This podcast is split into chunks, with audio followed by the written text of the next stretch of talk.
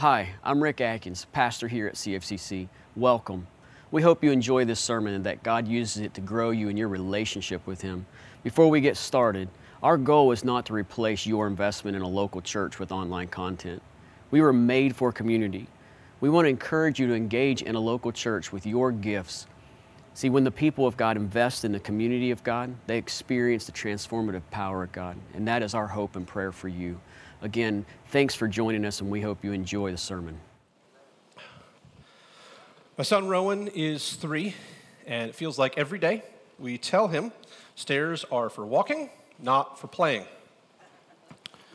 For some reason, he looks at the stairs and he thinks, this is a jungle gym inside, so I'll just like jump up it or down it or skip or dance or whatever, and just like he comes up with all these weird games to play on the stairs. We tell him don't do that, because it's not safe. So every day we're telling him we don't play on the stairs. He knows the rules, he knows the expectations, he's heard it over and over again, and every time he goes up those stairs or down those stairs, guess what he does? He plays on the stairs. And so I'll tell him, Rowan, we don't play on the stairs. And he'll look at me in his little toddler brain, and he'll go, no, Daddy, I'm just whatever it is he decides he's doing.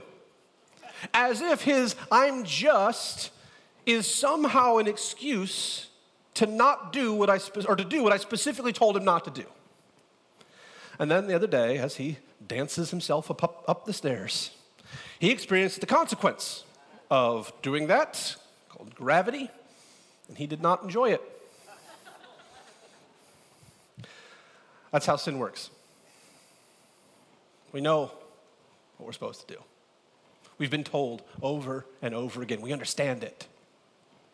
But when we get confronted with it, our response is often justification, rationalization. No, no, no, it's okay. Here's why it's okay for me to do what God said not to do. Anybody ever do that? You can put your hands up. We're not lawn gnomes. It's good. God gave them to you for a reason. They move at joints. It's awesome. So the Bible tells us, commands us to be in submission to governing authorities. For there is no authority except for that which God has ordained. What that means is that we are called to obey the laws of the land unless those laws directly defy and contradict the laws of God. And one of the laws in our land is a thing called a speed limit. All right, no, aiming at all of you right now. And just for clarity's sake, in the English language, the word limit is not synonymous with minimum. Just to make sure we have cleared up that common confusion. But what happens? Right, I get in my car, I go driving down Carolina Forest Boulevard, and I suddenly become a civil engineer. There's two lanes going in one direction, separated by a median. forty-five is unnecessarily slow. The guy that came up with that number is capital D U M, dumb. I obviously know better than he does. The speed limit should rightly here be fifty-five. Everybody knows that. So I'm going to go the speed that it should be because he clearly made a mistake in his inferior intelligence. So here we go. Or, my favorite, I will justify myself because I'm going, hey, the speed limit says forty-five, but like, who has time? Right? I got places to be. I got things to do. Traveling at the safe, legal, posted speed limit, again, maximum is what the word limit means, just takes way too long. I need to save forty-two point three seconds a month by driving at an unsafe speed. And I'll justify it by telling myself, look, I've talked to police officers, and a lot of them say the same kind of thing about speeding, right? Nine, you're fine. Ten, you're mine. So I'm like, cool, they don't care up to ten. So I can just, I'll just go like eight. You know, I'm not even going to like push the boundary. I'll go eight over. That's totally acceptable because even the police officers don't care. As if the only thing that's wrong about breaking the law is that I might get punished by a local authority for it. See how easy sin worms its way in. The brilliance of the methodology of sin is to convince us that it is no big deal. Who cares? It's not that significant. It's me telling Rowan, don't play on the stairs, and him saying, no, Daddy, here's why it's okay.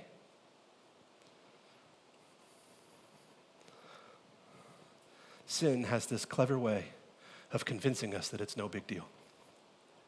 So if you've got a Bible or a Bible app, we're going to be in Hebrews chapter ten, starting in verse twenty-six. So we're going to wrap up chapter ten today. We've been studying through the book of Hebrews. It'll be an eight-month study by the time it's done. And now we're into the descent. So we begin to close out this book and prepare for the Christmas season. The text today is heavy. And I want to be really clear about this before we get into it. I'm going to lean into the heaviness of the text. Not because I'm angry, not because I'm judging, criticizing, or have any desire to guilt or shame any person ever. Because I believe that the best way to love is to teach the Word of God unapologetically for what it says.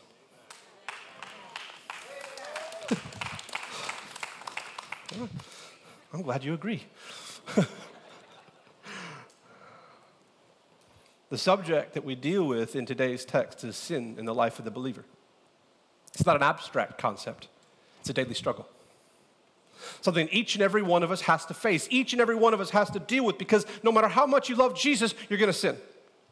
No matter how much you desire to faithfully follow and obey him, you are going to sin. No matter how hard you try, no matter what you do, you're going to sin, because the reality of this fallen, broken world is that sin will be a part of our life until our life ends or Jesus calls us home. But what we do with that sin, how we understand and respond to it, reveals the condition and the nature of our hearts. Hebrews chapter ten, verse twenty-six. For if we go on sinning deliberately after receiving the knowledge of the truth, there no longer remains a sacrifice for sins, but a fearful expectation of judgment and a fury of fire that will consume the adversaries. That's kind of terrifying. Because what it sounds like, right, what does it mean? When he says this, it sounds like he's saying that if we continue to sin after receiving Jesus, if we continue in our sins, there's no sacrifice left for those sins, and we become objects of God's wrath.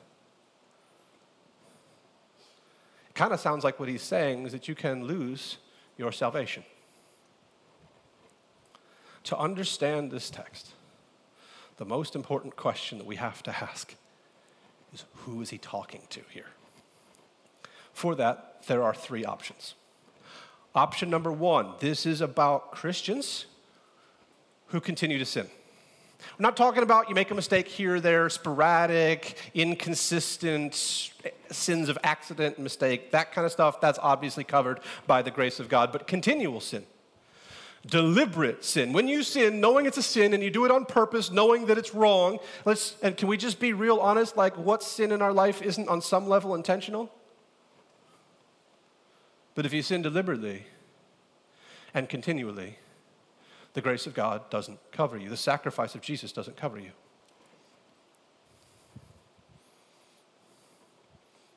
When exactly that goes into effect is not made clear. But the idea behind this interpretation, what it would mean,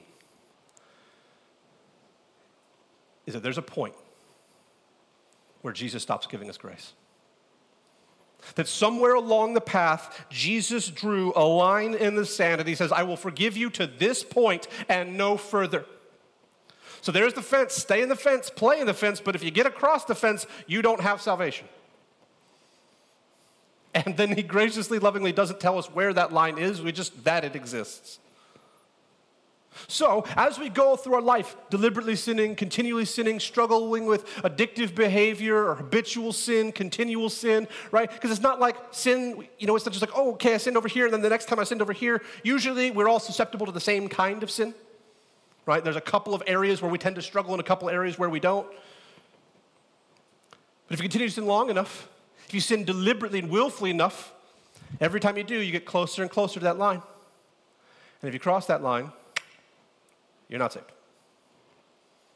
That's the idea. What that would mean, if this is what the author has in mind, if this is what he means, what that says is that you can out-sin the grace of God. You push it too far, you sin too much, there's no salvation left to cover you. The problem with that is when Jesus talks to his disciples about forgiving seventy times seven, right? The point of that is not do math and multiply them together. It's saying forgive every time, always, constantly forgive. So Jesus is telling us to do something he's not willing himself to do. It means that the grace of God has limits. And most significantly of all, it means the grace of God can fail. Because we're talking about a Christian who continues to sin. Someone who has received the grace of God, received the mercy of God. That is that Jesus covered that person with his blood, covered them with his grace, and then they just sinned so much. He's like, yeah, you know what? You're just a little bit too messed up. I'm going to go ahead and take that back. He offered grace to someone, and that person wasn't saved. His offer of salvation failed. This is absolutely, unequivocally not an option. To which we should all let out a collective sigh of relief. Because what that means, that this is not what the author has in mind. He's not talking about Christians who are imperfect, which is, you know, like all of us. Uh, if you don't think that's you, come talk to me afterwards. You won't like it. That leads us to option number two. This is about a Christian who falls away. Now, that is a massively significant theological debate that different groups and camps based on their system like to get into. Uh, it's kind of like a theological cul-de-sac. You can spin round and round it, but you're going to end up right where you started. Okay? But it's a big debate. We're not going to get into all the debate because we're not going to, you don't have that kind of time. Been going on for like five hundred sixty years, so probably not going to solve it in six minutes. But the idea is that someone comes to Jesus, they become a believer, they follow after him, and then life happens, things go wrong, and they walk away. This would mean that Jesus can forgive any sin up until the point of conversion. And then, after coming to Jesus, if we walk away from him, we can never come back. Problem with this interpretation is the pesky little parable that Jesus tells about the prodigal son. In fact, the point of that parable is so significant that Jesus makes it three times in a row with three different parables: lost sheep, lost coin, lost son, just to make sure we don't miss the fact that this is not an option. And for some of us, this is where we should let out a collective sigh of relief, because what this means is if you are a Christian who for a season of your life wandered away from Jesus, you did not jeopardize your salvation for doing so. And that leads us to option number three, that this is a warning against apostasy. Apostasy is the intentional, willful, deliberate rejection of Jesus.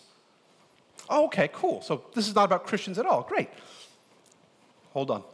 It's way, way worse than you think.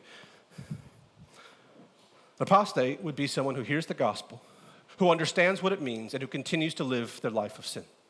They continue to live for themselves, to focus on themselves, to pursue themselves. Their life is unchanged in any significant way by the hearing of the gospel. But apostasy can happen just as easily in the church as it does outside of it. In fact, it's not uncommon.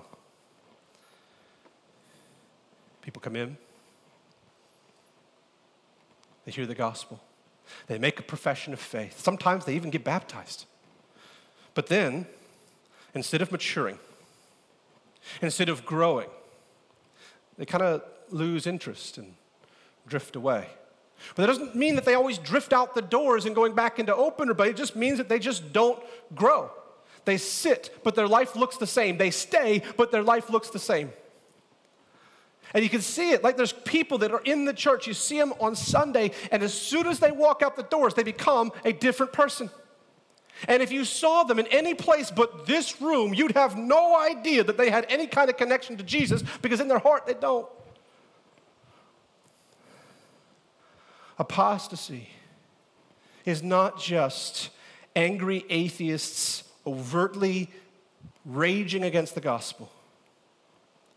It's a rejection of Jesus that can happen just as much by ignoring him gradually as it can by defying him openly.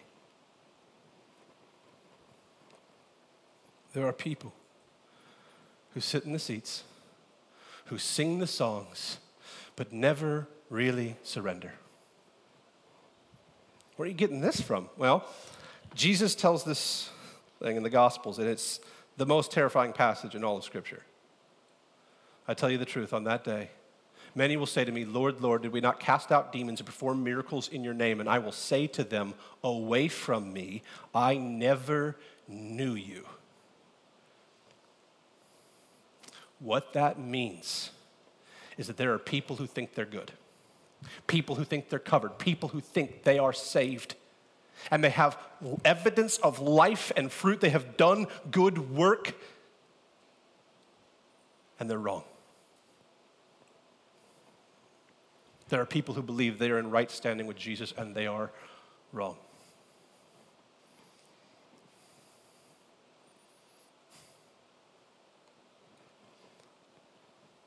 Because apostasy is not this one specific type. Apostasy is like a spectrum that includes anybody from the raging atheist to the apathetic Christian whose entire relationship with Jesus can be summarized by listening to someone else talk about him. That's not a relationship. That's a TED Talk. Church, we can't be your only Bible. I cannot emphasize this enough. If the majority of our time in prayer, in worship, and in the Word happens in this room, there's a problem. That's not relationship, that's spectatorship. We cannot be your Bible for you. We can pray for, for you, but we can't build a relationship for you. We can't connect you to Jesus. We can't surrender you to Jesus. We can't bond you to him. We cannot have a relationship with Jesus for you. And it is just as easy to commit apostasy by ignoring the words of God and failing to apply them to our lives as it is by blatantly and openly rejecting them. Both are acts of, of willful, deliberate defiance. And the apostate is beyond salvation because the apostate has rejected the source of salvation. They have ignored the source of salvation, and they have committed blasphemy of the Holy Spirit. Told you it's going to get heavy. Blasphemy of the Holy Spirit is referred to in Scripture as the one unpardonable, unforgivable sin that can be committed, which of course leads Christians to wildly speculate as to what it is, what it classifies as, and how it works, and we argue and we debate about it because why not do that? Let me simplify it for you. Baptism of the Holy Spirit, or baptism of the Holy Spirit, that's different, that's a good thing. Blasphemy of the Holy Spirit is this: when you deny Jesus and you die in that state of active rejection. The purpose of blasphemy of the Holy Spirit is to teach us that we have this life to decide what to do with Jesus. You have this life and this life alone. There's no second chance. There's no do-over. There's no like, okay, I heard the trumpet, so now I'm going to call out at the last possible second. You have this life to surrender, this life to receive, this life to belong to him. And that's it. The only sin that God will not forgive is the sin of dying in this state of rejecting his son.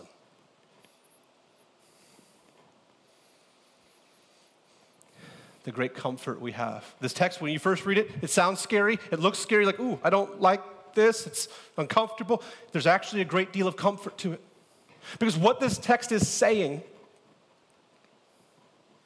is if you're a Christian who struggles with sin, You don't have to be afraid that you're going to lose your salvation because you're imperfect. You don't have to be afraid that your struggle and your inability to live a perfect life and to overcome the obstacles in your path is going to cost you your salvation, because that's not what this is talking about.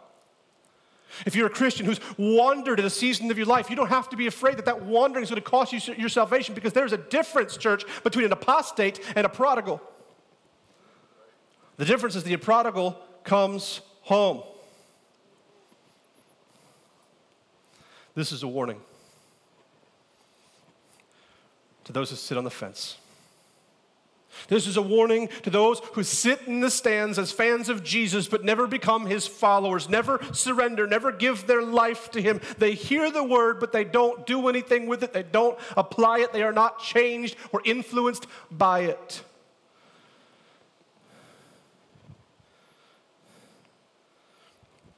It's a warning that sitting in the seats and calling yourself the right name is not enough to have life in relationship with Jesus.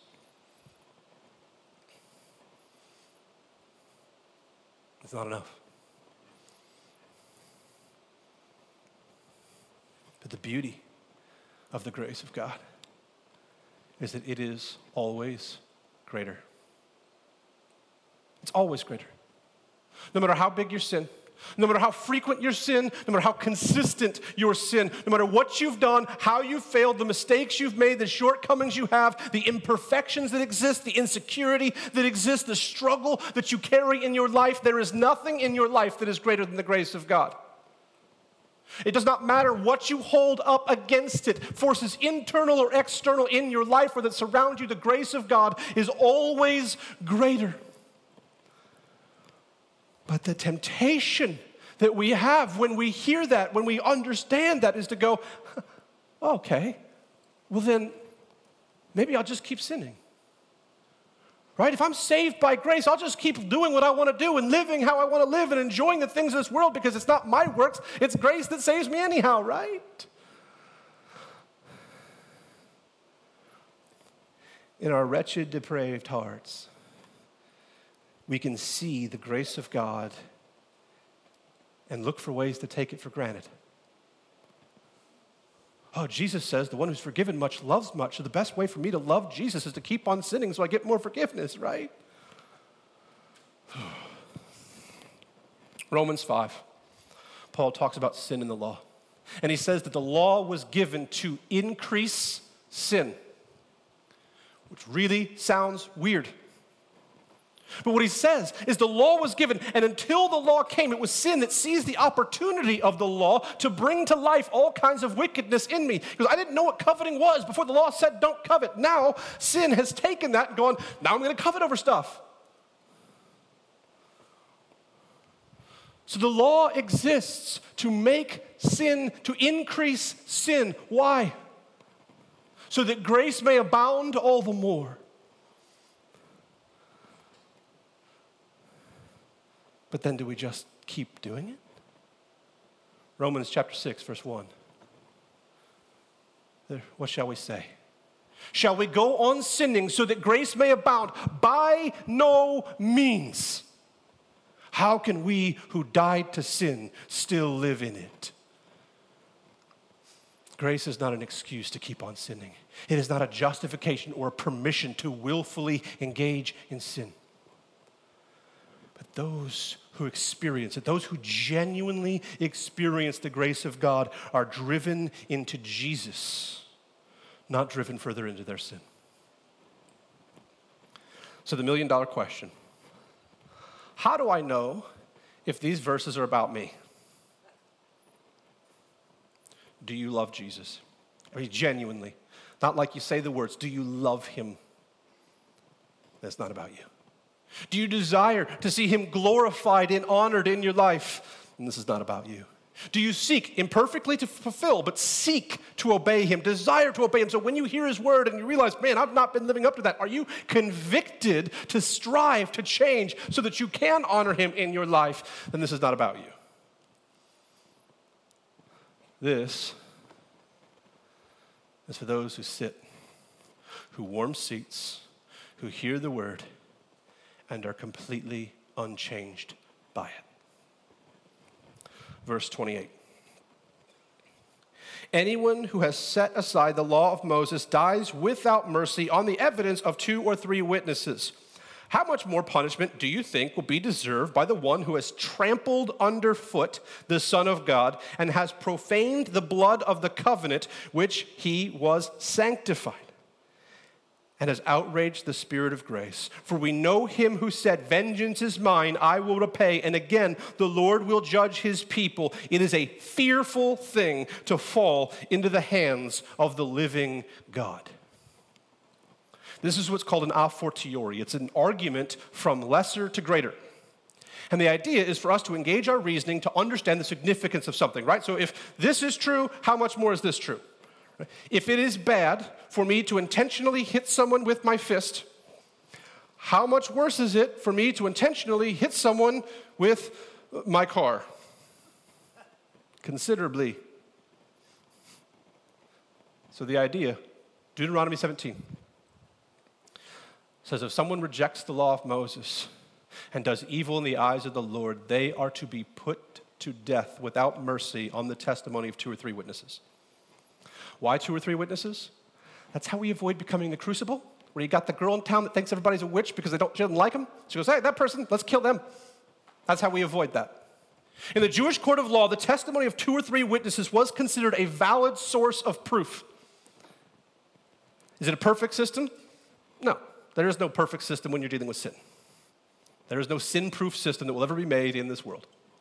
But it avoids the whole he said, she said thing. God takes his law, his holiness seriously. And so he says, if there's an accusation made, you need to diligently investigate. And if it is proved, put them to death without mercy. So here's his argument. If those who rejected the law of God were put to death, how much more do you think the punishment will be for those who reject the Son of God? Rejecting God's law, bad. Rejecting his Son is so much worse. And so what he's saying here is what we've got is the rejection of the law of Moses leads to physical death. Rejecting the blood of Jesus leads to eternal spiritual death. See, what we fail to understand is that rejecting the gospel is not just some innocent, philosophical, academic thing. Oh, it wasn't explained right. They just don't understand it. They don't see it. And let me be clear. I'm not talking about rejecting for a season. Every one of us rejected the gospel until the point of our conversion. And to the point where you surrendered your life to Jesus, you were rejecting Jesus. That's how conversion happens. Conversion is when you stop doing that. But we don't have that conversion. Rejecting Jesus is not some light, insignificant thing. It is the greatest offense against an infinitely holy, infinitely powerful God. To reject the gospel is to declare that the blood of Jesus is not special. It's to declare that the sacrifice of Jesus is not special. It is to, to declare that the cross upon which Jesus died for sin doesn't matter.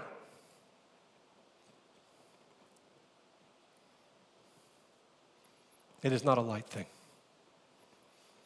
It is not an insignificant thing. Grace comes through the sacrifice of Jesus. Mercy comes through the sacrifice of Jesus. So if we reject Jesus, what's left? How much mercy do you think God is going to show the one who rejects the sacrifice of his Son? None. To reject Jesus is to reject God's offer of mercy, at which point there is no sacrifice left for sin. The point of this is a blatant rejection of universalism. Right? Universalism, the idea that it doesn't matter what you believe, so long as you believe in something, that all religions are just different ways to God, they're all equally valid. Nope. This is a rejection of that. This is, you have Jesus, you have the sacrifice of Jesus. He is the only way, he is the only hope, he is the only sacrifice. So if you reject Jesus, you have no hope. If you reject Jesus, you have no way. You reject Jesus, there is no sacrifice for you, because Jesus is the only means, the only name, the only sacrifice which by which we can be saved. And if we reject that sacrifice, we receive no mercy from God. And instead, we make ourselves nothing more than the objects of his wrath. Ooh, I don't like that.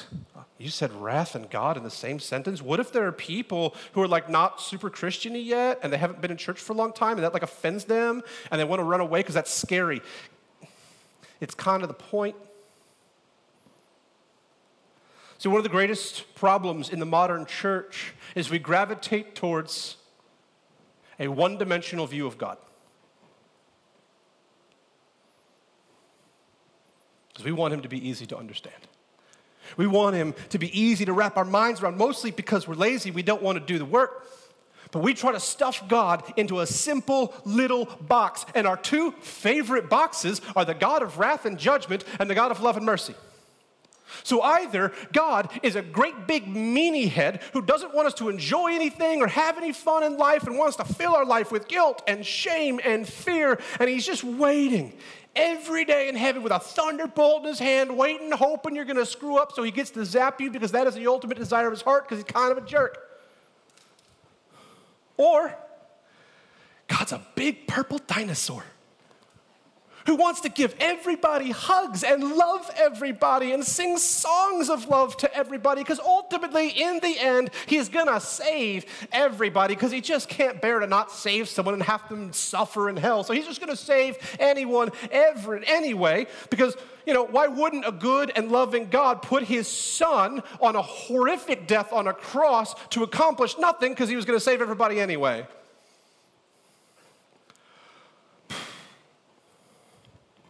God doesn't fit in your box. I don't care what your box looks like. It doesn't fit in it. But when we focus, hyper-focus on one aspect of who God is, we make him something that he's not. And here's the thing, church. You don't get to decide who God is. How you feel, what you think, what you believe, what you like or don't like has absolutely zero impact on who God is. God is who God is, regardless of how you think or feel about it. But we love to say things like, man, my God's not like that. If your God is not the guy described in this book, your God is a figment of your imagination. Sorry, not sorry. The Bible is God's self-revelation. The Bible is God telling us who he is and what he is like, that we can know and understand him. We don't get to pick and choose the aspects that we like, the attributes that we like. We don't get to go, oh, I want God to be like this, so I'm just going to talk about this. Nope. God gives us, here's me, accept or reject. The thing we don't have an option to do is change. He's not a buffet. You don't get to pick the things you like. And what the Bible teaches is that God is love and he has wrath. Both of those things exist together. What the Bible teaches is that we will all fall into the hands of God. To those who are covered by the blood of Jesus, we will find those hands to be gracious and merciful and loving, and falling into them will be the greatest experience of our life, and we will enjoy that experience for eternity. But those who have rejected the blood of Jesus, falling into the hands of the living God, will be a fearful, horrible thing. Verse thirty-two. But recall the former days when, after you were enlightened, you endured a hard struggle with sufferings, sometimes being publicly exposed to reproach and affliction, and sometimes being partners with those who were so treated. For you had compassion on those in prison and joyfully accepted the plundering of your property, since you knew that you yourselves had a better possession and an abiding one. Therefore, do not throw away your confidence, which has great reward, for you have need of endurance, so that when you have done the will of God, you may receive what is promised." Remember, the author is writing to a group of people who are facing persecution and struggle because of their faith in Jesus. And he writes to them to say, remember what you've been through. Remember the faithfulness. Remember how you endured before, because this is not the first time you've been persecuted. This is not the first time you've struggled.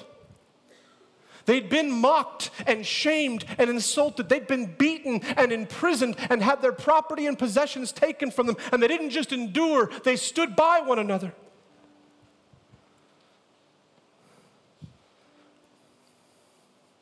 They rejoiced in their hardship because they knew what they had in Jesus was greater. They rejoiced in their possessions being taken from them because they understood that the less they possessed in this world, the more they could take possession of Jesus. And so the author calls them to remember. Remember where you've been. Remember how far you've come, so that you can hold on with confidence to your faith in Jesus. So life is full of storms. We will all experience them. Some of us are in the middle of a storm right now. And those storms, they come in different shapes and sizes. Some of them are financial, others mental, physical, spiritual. Financial, occupational. Some of the storms are just kind of annoying. Some of the storms are absolutely overwhelming. And what we need when we stare down the overwhelming storm in front of us is not an easy button. It's not for God to come down and magically solve all of our problems for us. What we need is to remember. Remembering the faithfulness of God in our past encourages us in the present. When we remember, we look back at all that God has done, all that He has delivered us from, all that He has got us through, and it gives us strength to stand firm with confidence against the storm in front of us. What we need is to remember. The Bible calls us to remember over and over again. Right after Noah goes through the flood, God gives him a rainbow to remember Moses. After their captivity in Egypt, they celebrate Passover every year to remember God's deliverance. The Israelites, they set up twelve stones as a remembrance. Jesus at the Last Supper converts the Passover to communion, which we regularly celebrate in order to remember. Over and over again, the Bible calls us to remember. Remember the power of God. Remember the faithfulness of God. Remember the provision and the deliverance of God, so that you can hold on to Jesus with confidence, because the storms don't matter when you remember the one who has power over them. Remember and take heart. Verse thirty-seven. For yet a little while, and the coming one will come and will not delay. But my righteous one shall live by faith, and if he shrinks back, my soul has no pleasure in him. But we are not of those who shrink back and are destroyed, but of those who have faith and preserve their souls. He's getting ready to set up one of the most famous passages in Scripture, in the book of Hebrews, the Faith Hall of Fame. A whole chapter devoted to remembering the power, the faithfulness, and the miraculous work of God to deliver His people. And the point that he makes is Jesus is coming back, and He will not delay. Jesus is coming back, and those who belong to Him will persevere in the faith. Those who love Him will live by faith. Those who don't will shrink back. But the key to our relationship with Jesus, to our life with Jesus, is faith. It's by faith that we have hope in hardship. It's by faith that we have joy in storms. It is by faith that we can be encouraged and have confidence. It is by faith that we overcome. It is by faith that we are saved. Through faith that we are saved. Faith enables us to receive the grace of God. It is by faith that we have hope. By faith that we have peace. By faith that we persevere. It is by faith that we leave behind our life of death and sin. And by faith that we live the newness of a life in Jesus. It is through faith. It's all about faith. And the beauty and the simplicity of the Christian life is as simple and as complicated as this. Have faith in Jesus. Trust him. Turn to him, rely on him, serve him. Most importantly, surrender to him that you can be molded by him and that you would grow in him. Because the rule of life that God has designed is that living things grow. If you have life in Jesus, it will grow. So don't be afraid. Don't shrink back. Because our faith and our confidence is in the God who has power over all storms, who has power over death. And our purpose and our focus is not on how do I get through the storm. It's how do I get more of Jesus? Let's pray. Heavenly Father, stir in our hearts a passion for you, an unyielding, unrelenting hunger for more of you, that we would never be satisfied with how much of you we have, but that we would seek to grow in you, to know you more, to have more of you, that we might bring you more glory. For those of us in the storm, God, I pray that you would be with us, that you would help us remember, that we would hold on, that we would persevere, and that we would let our faith shine in the darkness that all may see. We thank you for Jesus. We thank you for grace. Amen.